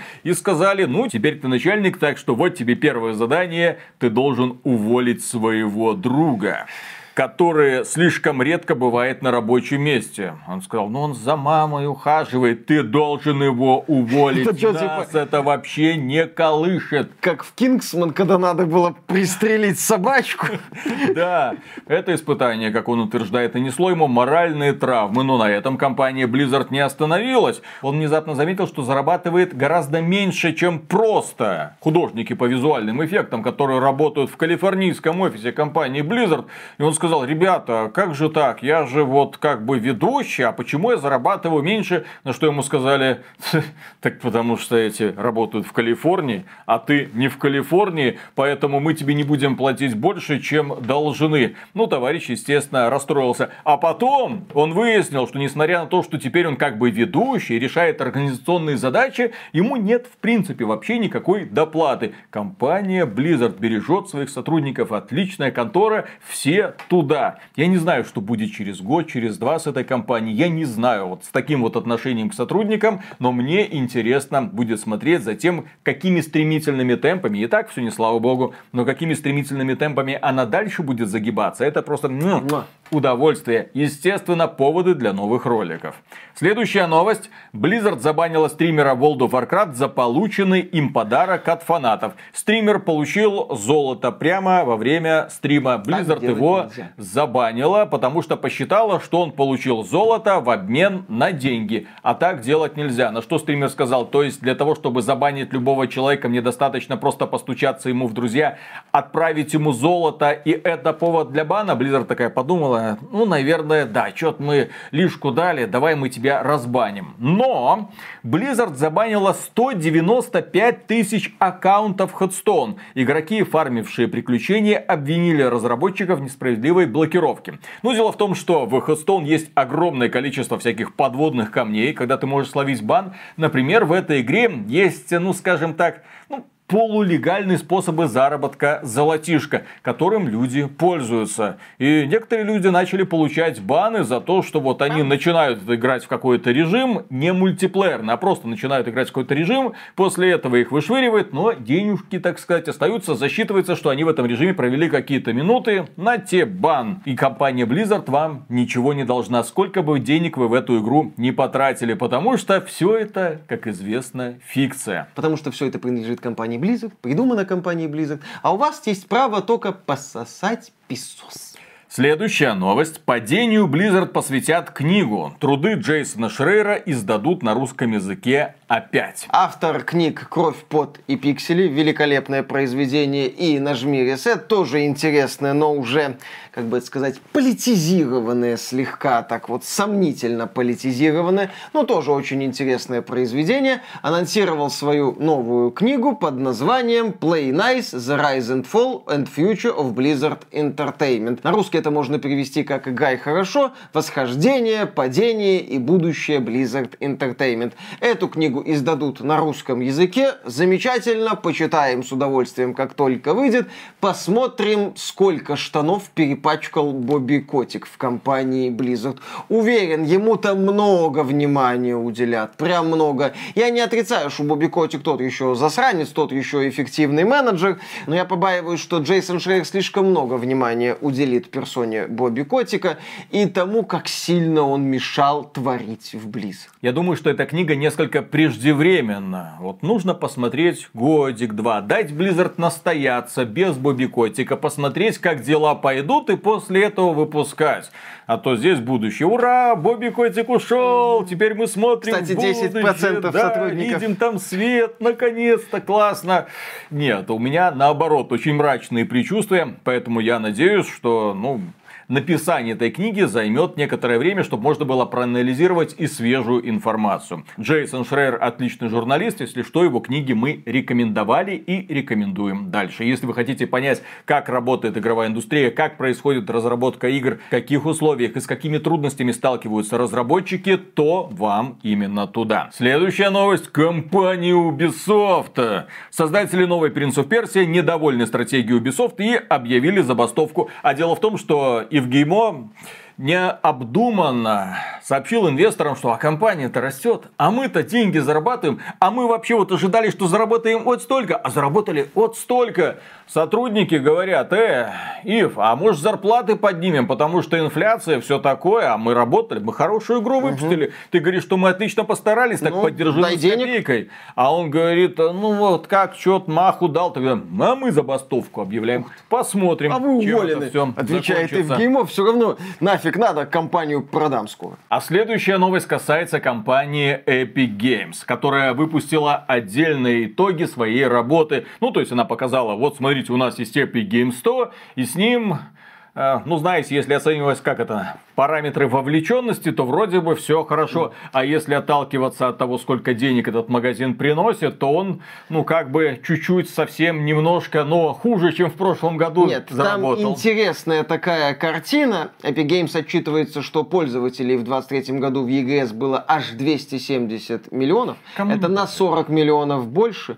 Более того, расходы пользователей на проекты Epic выросли. Но это потому, что Fortnite расширился, появился Лего Fortnite, вот этот вот выживач, боевые гонки от создателей Rocket League, музыкальная вот эта вот игрушечка от создателей Rock Band. Вышел Alan Wake 2, издателем которого являлась Epic Games. Про Alan Wake 2 мы еще поговорим, кстати. Ну, за счет вот этого какие-то показатели, вот расходы э, пользователей на продукты эпиков выросли, выросли. Но есть другая, очень интересная цифра. Пользователи потратили на сторонние продукты в Epic Games Store 310 миллионов долларов, что на 13% меньше, чем в предыдущем году. То есть, как магазин для сторонних издателей, Epic Game Store не просто не растет, он скукоживается. Это ужасные показатели. Я вообще удивлен, так сказать, эм, храбростью, слабоумием и отвагой Epic Games, которые решили опубликовать эти данные, потому что это катастрофа без малого. То есть, вы хотите конкурировать со Steam, но в вашем магазине игры от сторонних издателей меньше покупают. То есть, Epic Game Store это да, это лончер для Fortnite и сопутствующих продуктов, и все. И, кстати, об Alan Wake 2 компания Remedy сообщила о том, что по состоянию на начало февраля этого года продажи игры составили 1,3 миллиона копий. То есть за три месяца, ноябрь, декабрь и январь, было продано 1,3 миллиона копий Alan Wake 2. Я считаю, что это такой себе показатель, с учетом того, что игру рекламировали, что она конкретно так засветилась на The Game Awards, что игру продвигали, продвигали очень и очень активно. Рекламная кампания у Wake 2 была не маленькой. Там бюджет мелькает что-то около 50 миллионов евро, ну, то, что я видел в интернете. Я не знаю, является ли эта игра успешной. Ну, надо смотреть на отношения финансовые Remedy Epic, о которых мы не знаем. Но я что хочу сказать. Вот Like a Dragon Infinite Wealth вышла за неделю миллион копий. Persona 3 Reload вышла, будучи в Game Pass е, примерно там за неделю-другую миллион копий. Granblue Fantasy Relink вышла. Да, вышла, будучи недоступной на Xbox, э, миллион копий тоже дней за 10. Lies of P в прошлом году вышла, будучи доступной в Game Pass е, где-то за месяц миллион копий.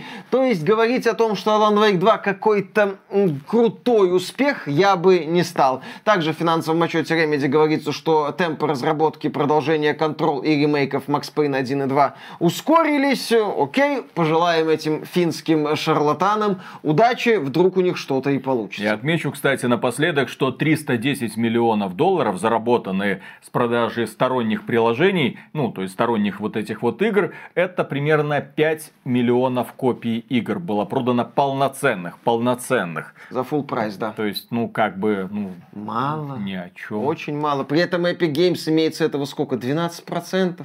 Это вообще какие-то смехотворно маленькие суммы.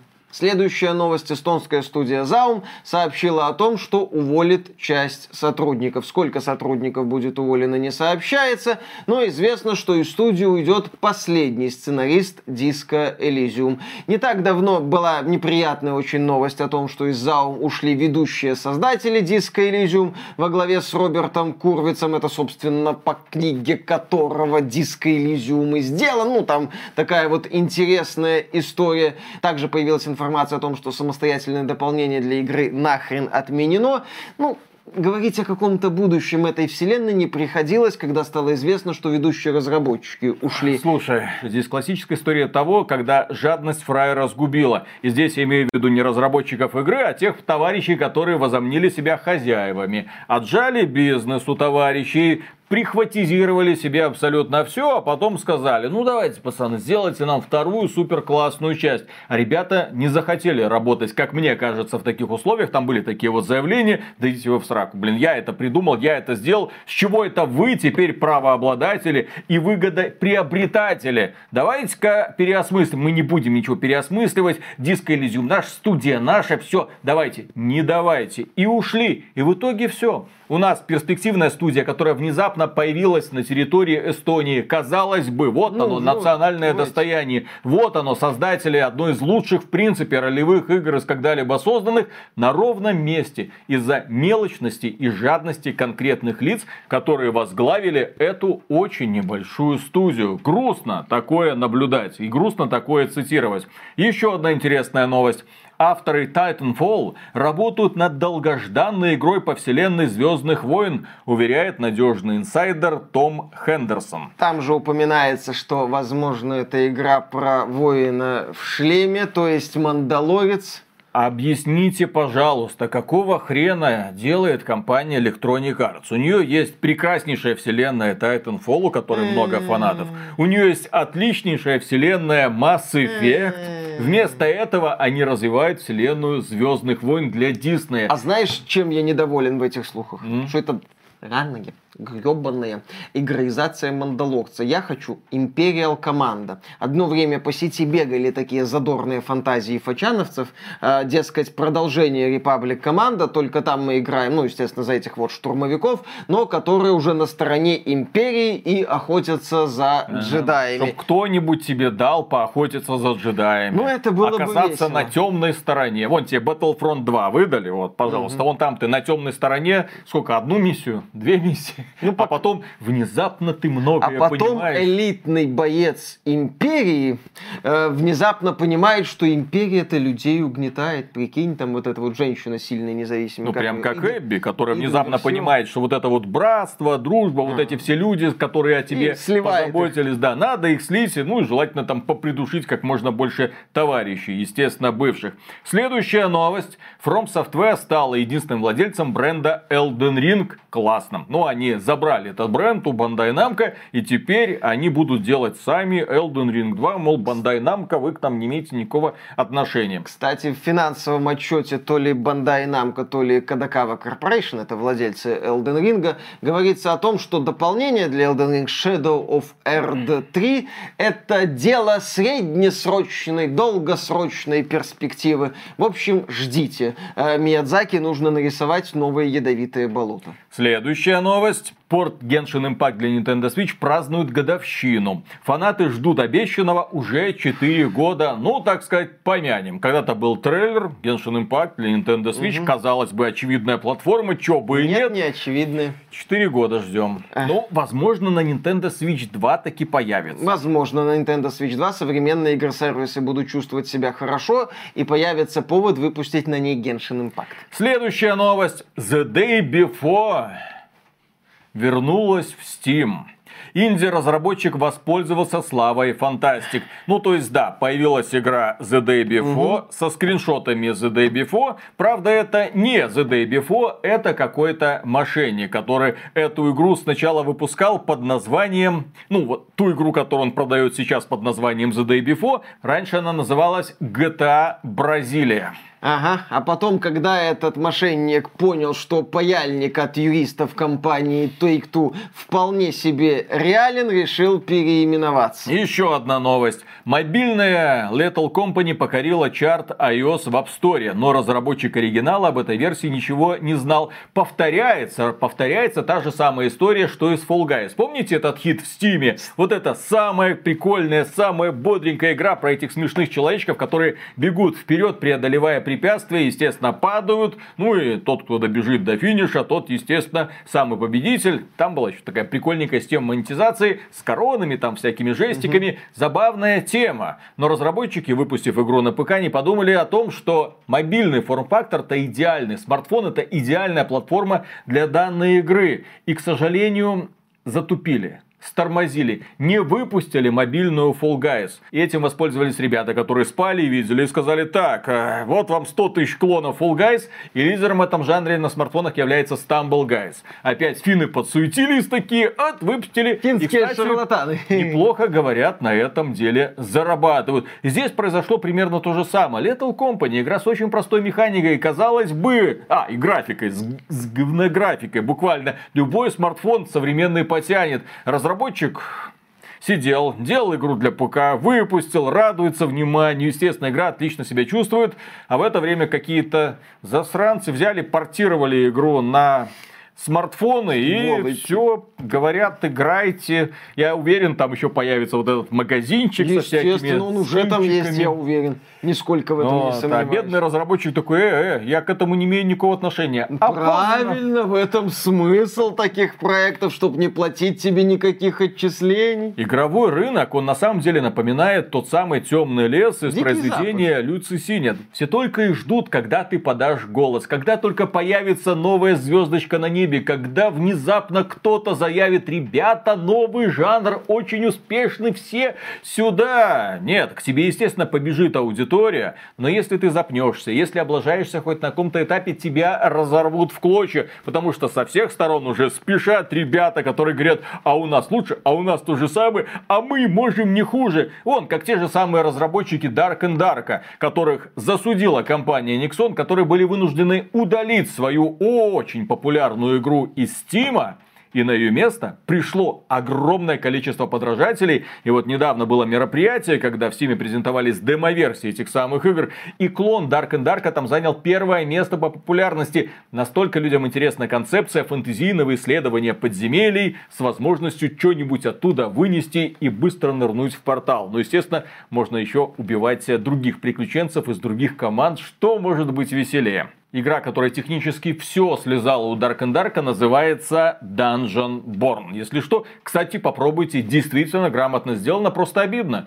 Были ребята, которые заявили о себе, придумали этот новый жанр, споткнулись о судебный иск, их тут же обошли на повороте. И вот скоро выходит этот самый Dungeon Born, который, естественно, переманит к себе всю целевую аудиторию. Dark and Dark может появиться заново в Steam, но, к сожалению, таким успехом уже пользоваться не не будет. Следующая новость. Konami опять сама убивает серию Silent Hill. Глава Bloober Team прокомментировал ужасный трейлер ремейка Silent Hill 2. Ну там старый билд, ну там уже все поправили. Ну вы знаете, этот старый. Старый билд вот этот. Да, он который... приходит всегда вот такой неказистый, потрепанный, воняет. Ну, И гадит в штаны билд. разработчикам, понимаете? Вот разработчики хотят сделать выдающуюся игру, которая уничтожит Resident Evil 4, но приходит старый билд и все портит. Да, там примерно такого уровня отмазки от представителя Bloober Team. Также заявление формата технически, там готовность, ну и тому подобное. Следующая новость. Трагедия, настоящая трагедия. Сейчас меня поймут все пацаны, которые смотрят этот подкаст. Друзья, поддержите, поддержите наше моральное здоровье. Лайк, пожалуйста. Трагедия. Из ремейка Final Fantasy VII Rebirth удалили трусики Тифы. Игроки заметили цензуру при попытке совершения кражи. Была демка, да, выпустили ее на PlayStation 5, можно поиграть, и там есть момент, когда Клауд заходит в комнату Тифы, типа в воспоминаниях, открывает шкаф, и в оригинале в этом шкафу Угу. Были трусики Тифы. А вопрос. А в ремейке их нет. А зачем Клауду трусики Тифы? Что он с ними будет делать? Он же очевидно не понимает, что делать Жень. Зачем? Во-первых, зачем нюхать трусики женские в не принципе? Знаю. Все так делают. Фильм, все так фильм в аниме все так делают. А, вот именно. А во-вторых, зачем Клауду женские трусики? Блин. Судя по его поведению с женщинами, ему панталоны Баррета надо нюхать, блин. Ой, that's, that's Миша, ничего-то он не понимает. Да, Друзья, действительно. напишите, пожалуйста, Мише, что он ничего не понимает. Это же, ну, это же база в, в аниме. А, В аниме. ну, ты же Аниме говно, Ты, к кстати. сожалению, не смотришь. Следующая новость. О боже мой. Фанаты Hollow Knight угрожают жертвоприношением, если разработчики не покажут Silk Song. Судьба форума в подвешенном состоянии. Да, пользователи Reddit сообщили о том, что удалят раздел, посвященный Silksong, если студия Team Cherry ничего не расскажет об этой игре в ближайшее время. 34 тысячи подписчиков у этого форума. Если вы немедленно не выйдете с новостями, то мы удалим все немедленно, все, и негде будет это обсуждать. Вы должны признать, признайте, что этой игры не существует, или признайте, что она существует. Скажите что-нибудь, хватит над нами издеваться. Мы очень horny for Hornet. Дайте нам Вот эту у, игру. у нас эта фигурка уже который год на полке стоит, ждет, не дождется, когда выйдет Silksong, чтобы мы наконец-то могли ее использовать в скетче, а разработчики вместо этого просто берут и издеваются Засунь над себе нами. вот это вот, знаешь, куда? э, Ага. По самые гланды. Все. Так. Ждем Silksong, кстати, релиз игры запланирован на этот год, и она Ага. появится в Game Pass е в день релиза. Запланирован на прошлый год, а до этого на позапрошлый год. Ты а сейчас да? про Stalker Игра 2 вообще должна была выйти в что? 2019 году. Следующая новость. Эксперт по средневековью узнал про Skyrim в 24 году и разобрал историю про стрелу, попавшую в колено стражника. И это удивительная новость. Оказывается, есть в интернете специальные YouTube-каналы, которые специализируются на исторических экскурсах. Знаете, вот эти пародии на Клима Жукова. Да, Крем сэндвич. То есть приходят такие пацаны, Со да, развлекаются. и начинают рассказывать вам, что там, война алые, белые розы, как там революции, там все такое. Ну, разбирают, естественно, там мечи, броньку, как это все называлось на самом деле, какие на самом деле исторические события разворачивались, а какие были придуманы, типа вот этого ледового побоища, которого на самом-то деле не было. О, господи, что я такое несу? Но тут вскрылась еще одна интересная подробность. Оказалось, что на Ютубе есть весьма популярный канал Хихи Story Squad, товарища, который рассказывает про различные такие штучки-дрючки из средневековья. И у него спросили, ну вот смотрите, вот Skyrim, там вот эти вот стражники, которым стрела вечно попадает в колено, вот. А вообще, мог быть стражник, у которому стрела попала в колено? И этот товарищ подошел к делу с научной стороны. Он разобрал это. Он говорит, да, если стрела попала в колено, это не приговор. Могли вылечить даже вот с теми медицинскими инструментами, которые были в то время. Связки, конечно, шить не могли, нога утрачивала подвижность, но это не значит, что ты превращался в какого-то недееспособного товарища. Нет, как стражник вот стоять у ворот вполне Ну, патрулировать себе можно. территорию, да, То есть можно. Скарим исторически достоверная игра. Вынес свой вердикт знаменитый историк. Интересно, что он скажет про смут?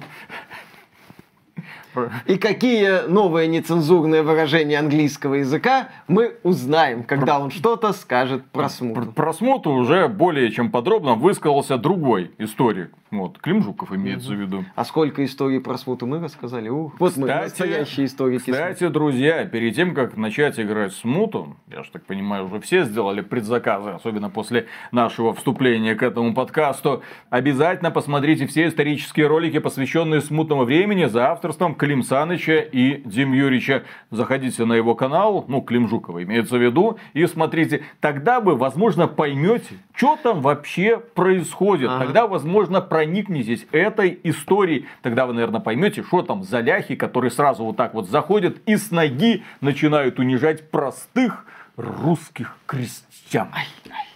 Следующая новость. Актер озвучивания логотипов Пегги получил лишь 200 евро за ролики, которые звучат во множестве игр. Ну, есть актер озвучки, и он озвучивал в том числе вот это вот сообщение Peggy 18, э, которое появляется в начале некоторых... 18. Ну, или там 12, ну, то есть э, возрастной... Peggy 6. Да-да-да, это возрастной рейтинг, который присваивают играм в Европе. Оказывается, за это еще и деньги платят. Да-да-да, интересно, как-то... А сколько заплатили этому человеку, который озвучил EA Sports, To The Games, вот это вот все. Естественно, у этих фраз есть актеры озвучки, есть актер озвучки и у Пегги, он это озвучил, он получил за это 200 евро, не то чтобы он много поработал, но забавно, игроки из Европы эту фразу слышали очень и очень и очень и очень много раз, но, вероятно, не видели этого актера. Я согласен озвучить фразу перед каждой игрой, которая будет выходить там в России, в ВК Play, типа смута. Роскомнадзор 18+. Следующая новость. Игр по Dungeons Dragons после успеха Baldur's Gate 3 станет только больше. Hasbro нащупала новую золотую жилу и пообещала, что скоро, к 30 году, одна игра, вторая, третья, четвертая, ага. акционеры, не разбегайтесь. Там была новость, что они где-то получили 90 миллионов долларов благодаря Baldur's Gate 3, ну, за счет лицензионных отчислений, насколько я понял, и намерены дальше доить эту корову. Ну, напомним, что до Baldur's Gate 3 выходил проект по вселенной Dungeons and Dragons в каком? В 2020 году. Это было переосмысление кооперативного боевика Dark Alliance. Отвратительный проект, ужасный, поломанный примерно на всех Здесь уровнях. стоит отметить, что вот эти ребята, которые очень оптимистично смотрят в будущее, запамятовали, успех Baldur's Gate 3 это только заслуга Лариан, которые сделали хорошую игру. Бренд к этому успеху, конечно, имеет отношение, но не самое большое. Любой другой разработчик, который создает что-то под брендом Dungeons Dragons, к сожалению, может элементарно облажаться. Не так-то много в игровой индустрии студий наподобие Larian. Не так-то много. Окей, назовите еще хоть а, одну. А, а, Obsidian. Ага, да, да, да, да, да. Quadruple которые, которые тоже говорили, это был старый билд. Да, там тоже старый билд. Который пришел, Штаны навонял. Да, да, да. А что это вас тут воняет? Это старый билд, извините. Следующая новость. Создатели Baldur's Gate 3 не пустили на вечеринку победителей. Larian выиграла главный приз DICE Awards. Но все места были заняты, представителей студии не пустили. Издательский директор Larian Studios Майкл Доус рассказал, что отпраздновать победу разработчики Baldur's Gate 3 просто не смогли. На вечеринку после мероприятия DICE Awards их не пустили. Похоже, что далеко не все из них против такого развития событий. Ну и дальше прямая цитата.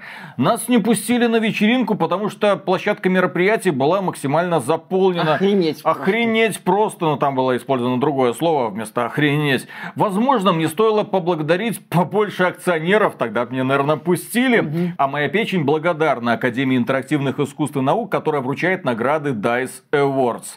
Здесь стоит отметить, что Baldur's Gate 3 это, как известно, игра аномалия. Это те самые ребята, которые завоевали все престижные награды абсолютно абсолютно на всех конкурсах. Но проблема в том, что на самом престижном Game Awards Свену Винке, главе студии, не дали даже до конца произнести речь, которую он заготовил. И эта речь была интересной. С этой речью можно было познакомиться потом, потому что он ее опубликовал. Он не хотел, чтобы эти слова просто пропали. Там были действительно интересные, умные мысли. У нас есть по этому поводу отдельный ролик. Но, тем не менее, кто вы такие? Вы игра аномалии. Вы всего-то сделали одну из лучших ролевых игр всех вы времен. даже не сидите да. отсюда. Поэтому, да, здесь, э, что вы тут будете маячить, чтобы вы все не вам там завидовали. Глаза. Вот есть другая игровая индустрия, а вы тут кто такие? Вы к нашей тусовочке вообще никак не относитесь. Пошли ну, вон. Ладно. У нас вот другие уважаемые разработчики, вот тот Говард.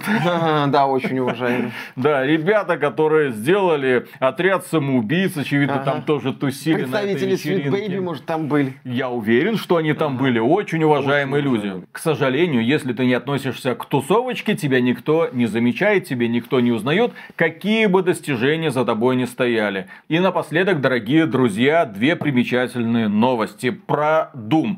Ну, как вы знаете, у огромного количества людей есть интересный пунктик. Они пробуют запустить Doom на чем-нибудь. И у нас две новости, связанные с этим событием. Doom запустили на кишечной палочке. Неожиданный эксперимент с легендарным шутером. Ну, внезапно оказалось, что кишечная палочка может как-то по-разному реагировать на химические раздражители, и поэтому технически, если кишечную палочку по разным ячеечкам рассадить, и вот здесь пускать такие-то химические раздражители, то получается картинка А раз получается картинка, то значит можно таким образом как бы играть, наверное, в Doom, правда, с кадровой частотой очень и очень маленькой, как вы сами понимаете. В общем, такая себе затея, но тем не менее, посмотрите, кто-то попал в новостную ленту. И еще одна интересная новость. Doom запустили на звуковых волнах. Легендарный шутер освоил новый формат звуковые волны. Это тоже какой-то код, там можно закодировать игру, как-то ее расшифровать. В общем, ура, пацаны.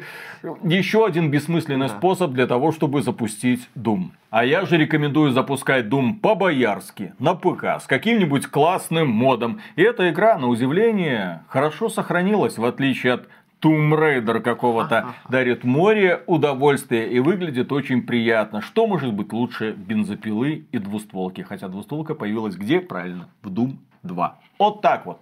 И на этом у нас на сегодня все, дорогие друзья. Огромное спасибо за внимание. Подписывайтесь на этот канал. А при Омега Супер огромнейшую благодарность мы, как обычно, высказываем кому? Правильно, нашим спонсорам. А спонсором можно стать через Бусти, спонсору и напрямую через то место, которым вы нас смотрите. Какая интересная шутка, забавная, но мне она понравилась. То есть через YouTube или ВК видео. Да, да. Пока. Пока. Что ты там с котами сегодня делал? Ничего, ветку возил. И что ты там делал с ними? Всякое делал. Яички резал? Ага, не. А что? Стерилизовали котиков? Котики уже стерилизованы. Уже были стерилизованы? Да. Хорошо. Да. Угу. Стереоскопически стерилизованы. Все понятно. И что там было? Ничего, УЗИ делали. Зачем? Посмотреть. Что, животик? Типа того. Ну, и нашли что-нибудь. Кишочки на месте? Да, все на месте. Все желудочки на месте? Естественно. Все на месте. Все проверено, все А зачем вы это делали?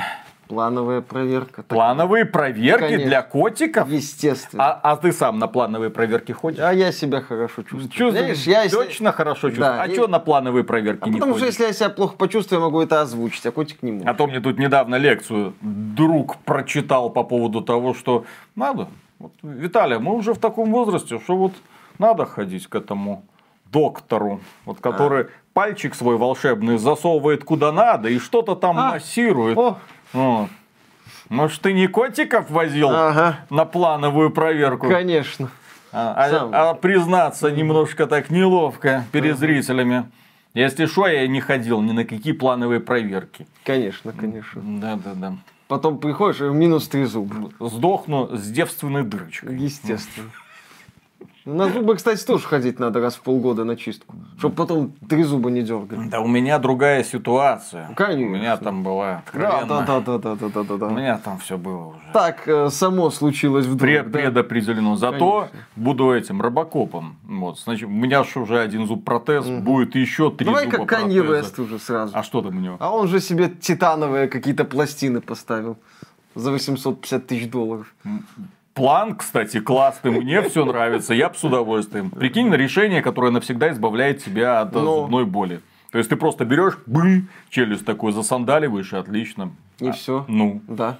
Я бы с удовольствием. А кто бы не с удовольствием? А Друзья. Кто... Вот давайте вот это. Будьте как Канье Вест. По, по чесноку. То есть у вас забирают вот эти ваши родненькие зубки, ага. которые болят, которые там нужно э, смотреть, чистить, вот там эти, вот да. это. Вставляете какие-нибудь титановые пластины ну, естественно, там угу. в форме чего-то, и все, и бед не знаете, да. и радуетесь. И становитесь жизни. злодеем из Джеймса Бонда. Вот с, этой, с этой вот челюстью. Не, ну, я надеюсь, белого цвета он себе вставил или нет? Не знаю. Канни Вест. Ты не смотрел? Ну, черный. Черные зубы? Ну, а что нет? Или белый, я не знаю. Я... Теперь Канни Веста вообще будет не найти в темной комнате. Да, все как бы. Даже когда он улыбается. А, страшно. Помните этот мем, да, с этим черным парнем, который только зрачки, ну, в смысле, глаза, да-да-да, ха-ха-ха. Вот, а Канни Вест уже не такой. Ну все, да. Только зенками поморгать ну, сможет. Ну, все, все. А Тейлор Свифт будет прятаться. Да. А Тейлор Свифт тут при чем? А хрен его знает, у них там вроде какой-то. Опять? Терки. Под... Были, а, есть. А, были? Наверное. Ой. Я не знаю, я не слежу за этим. Не слежу, но, но почему-то все знаешь. Ну да. Все, и песни Канни Веста наверняка тоже. Некоторые, да, знаю, некоторые прикольные. Капец, блин. Некоторые еще и напевают. Естественно. Так, ну что, погнали, да, что, что ли? Э, раз, два, кстати, как с котиками? Все Ж- живы, здоровы? Будут. Да. Врач сказал, что? Что жить будут. А ничего там страшного? Да. Ты, ты сразу двух возил? Да, конечно. Mm. Ну, с женой. Mm. Понятно. Одного в другую руку, другую во вторую, третьего котика на спину и, по- и поехал, да. Хорошо. Ну ладно, погнали. Поехали. Раз, два, три.